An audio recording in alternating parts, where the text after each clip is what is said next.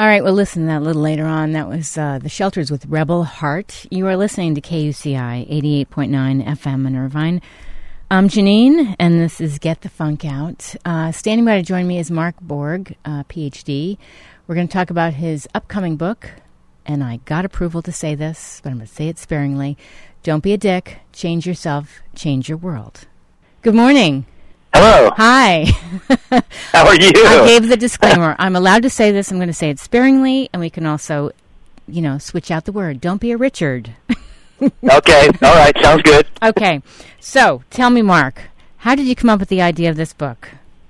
Well, I had a meltdown with a group that I've been working with uh, for many years. In fact, this group started in 2010. You interviewed one of my one of my colleagues, one of my pals, last year on your show, and I had a meltdown in public at a restaurant that Ooh. we have weekly meetings, and I, it was a meltdown to top all meltdowns. And of course, as I'm having this meltdown, I look around and some family friends are a couple of tables over and it just struck me right there and then that somehow I had gone so far with allowing myself to get away with a particular kind of behavior, call it a jerk, call it a Richard, call it a beep, you know, whatever you want to call it. I just, right then and there, I made this commitment to myself that I was going to install a pause button inside me and I was going to start this exploration of this kind of behavior and the exploration and the pause actually led me to a whole summer of doing nothing but working on this book. So it was really um, my, in a funny way, it's kind of a love letter to my to my project, to this group that I, I've been working with Grant Brenner and Danny Berry. Mm-hmm. And uh, so far, so good. You know, we're celebrating nine years on Thanksgiving. So uh, if I am able to kind of catch, monitor, have a pause when I'm feeling hurt and entitled Yes. to treat someone else poorly, Yes. i.e., be a jerk, um, then things can actually last, and and and that's what I want to offer to the world. I think it's great advice because a lot of times, let's say even when we're driving, we become so aggressive and we have this whole dialogue about the person, and it, you know, it's so toxic. Yep. That's funny because I grew up in uh, Newport Beach, just one town over from you, and I grew up, you know, driving cars and riding motorcycle and all this kind of stuff. And so, of course, I had that California entitlement to a certain kind of behavior when justified. Yeah. And so I moved to New York, and I live in New York now, and I'm like, oh, it's going to be so nice, no more cars, whatever. And you know, Sure. all those rules, all those rules that we have in our head, all those agreements in our head. Yeah. Like if you're a jerk to me, that justifies me being a jerk to you. Like that's one of the big points of my book. This book is about patrolling other people's behavior. It's about being righteous. It's about projection. It's about like hurling turds into other people's good days. And the funny thing about the traffic example is we have the same issue here, only it's not cars, it's foot traffic. You know, you're walking down the street, you're like, oh, that person's walking on the quote wrong side of the street, or Yes. oh, there's a bicyclist that's salmoning.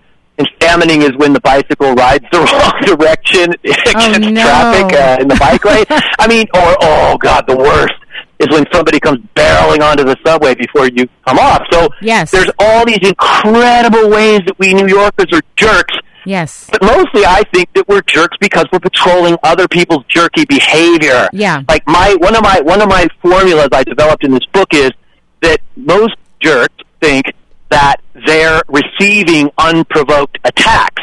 But what I find is that this particular kind of jerk, or if I can use the word sparingly, sparingly, Richard, Yes. um, is, is is inviting. They're inviting counterattacks.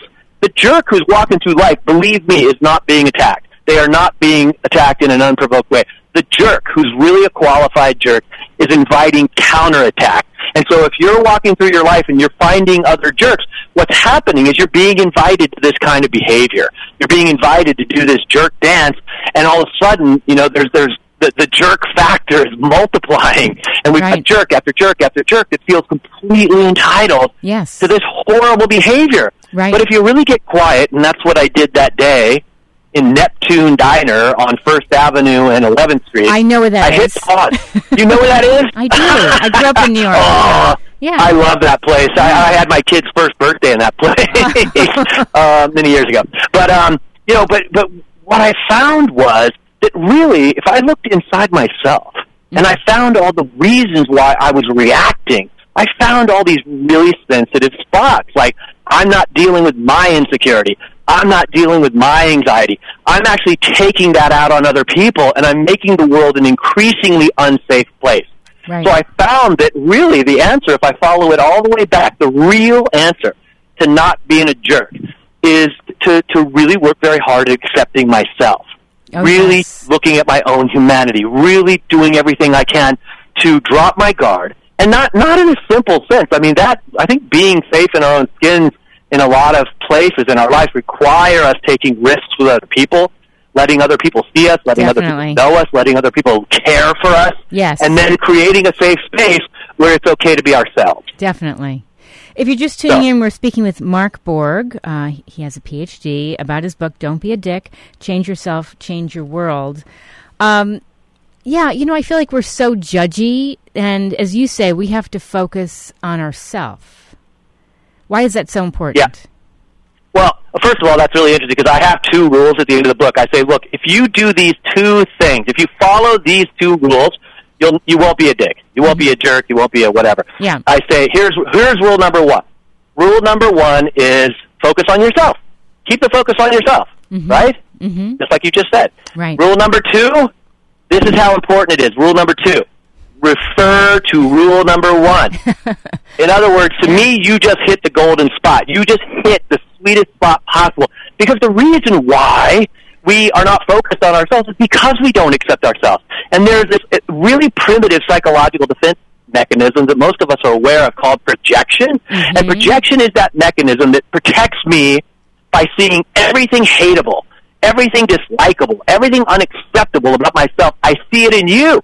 And then I react. But I'm not reacting to you because I don't know you. I'm reacting to me. I'm reacting as if what I hate in me is in you. Yeah. And what the problem is, of course, is that I never get down to the cause. I never get the causes and conditions and I can never fix it. And at that point, the world is a pretty ugly place. So when we take back our projections, when we start saying like, wait a minute, how is it that every single solitary person walking down the street is an a-hole? Like, Yeah. if that, if I'm willing to ask myself that question, Right. and I'm willing to tone it down and say, let's, let's not use such bad language about ourselves. In the book, I actually ask people to think about the word they usually use for themselves when they're not happy, like maybe I call myself stupid, or maybe I call myself a jerk or a Yeah. dick or whatever. Yeah. I ask myself that, and then I say, if you're working on self acceptance, maybe the word that you use for yourself will become more gentle. Yes. Maybe I'll go from being stupid Yes. to being uneducated to being innocent because I just don't know that yet. You know, I haven't found out. Yes. I'm really begging people. It's ironic. But in this book, I'm begging people, begging people to be gentle with themselves. This book is not an indictment. It's Right. not a judgment. It's not, it's not to blame yourself. It's not to hurt yourself. It's to actually put the weapons that you think that you're using on other people down. Mhm. Because if you're using this weapon of jerkery or dickery, uh, then you're using that weapon on yourself. So imagine this whole vibe at Thanksgiving. I do. I do because wait, I you live grew in- up in Southern California, and I go back to Southern California. And Yeah. in the summer in Southern California, I was sleeping in uh, the back bedroom with my Japanese immigrant wife, and I looked up on the shelf and I saw a, a, a signed photograph of somebody with orange hair No. on my parents' shelf. No. I'm married to this immigrant, beautiful Japanese woman, and there is this. I, I, let me be a little less dramatic. It was sort of, kind of nestled behind something else, but I saw the tuft, and I believe me, I was. My wife and I were like, "Oh my God, we're not welcome here. Oh Yeah. my God, my parents are such jerks. Oh my God, what Yeah. happened?" But to tell you the truth, what we did was this: What? we hit pause, Yeah. we took a deep breath, Good. we loved each other, Good. and when the dust settled, I called my mom. I'm like, Mom, that that really hurt my beautiful, wonderful wife when we saw that picture. She's like, What picture? She was laughing hysterically after because I guess evidently somebody sent them that picture and they buried it back there because Yes. they didn't have. She had no clue Right. what we were talking about. In other Yeah. words, if you hit pause and you come at it either with a sense of humor or kindness or openness or generosity, Yeah. and you keep your side of the street clean, then you can actually approach people in a conversation and not an attack. I agree. And that's what happened. I agree. So we have to wrap up in a few minutes, but what do you do, Mark, to breathe? Or, you know, like, do you, do you meditate? Do you do yoga? What do you do to relax? New York is a really fast paced, crazy city. Oh, I see. The brilliant, wonderful thing that happened to me a couple of years ago is I met this person uh, in the East Village where I live, and this person, I don't know how we connected, but this guy said, "Do you surf?" Like, Ah. like surf? Are you kidding? So me and this guy every Saturday morning, I'm talking twenty, you know, uh, twelve months a year. We have pictures of us surfing in the snow. I surf. I You do the same thing I did to California in California to relax. So I'm a New York City surfer, and uh, I, I really believe that if I didn't have that, I'd be my my head, head would be spinning. But Right. you know, I mean, I, I I I love the pace here. I love having this practice where I see so many different kinds of people. hmm This practice really fuels uh, the first couple of works that Grant and Danny and I did.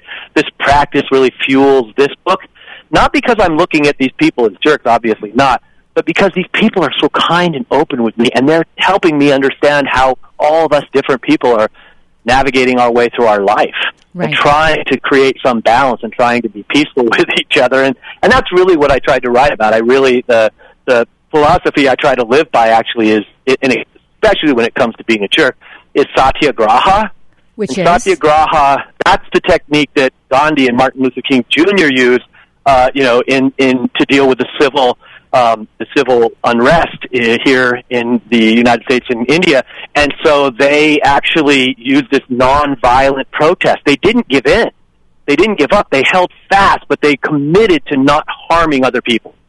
So satyagraha, this nonviolent protest, is also a very powerful way to not be a jerk. Absolutely. Now, where can people find out more about you? Uh, so uh, they can go on Psychology Today. I have two blogs on Psychology Today. One is called Irrelationship, and one is called Relationship Sanity.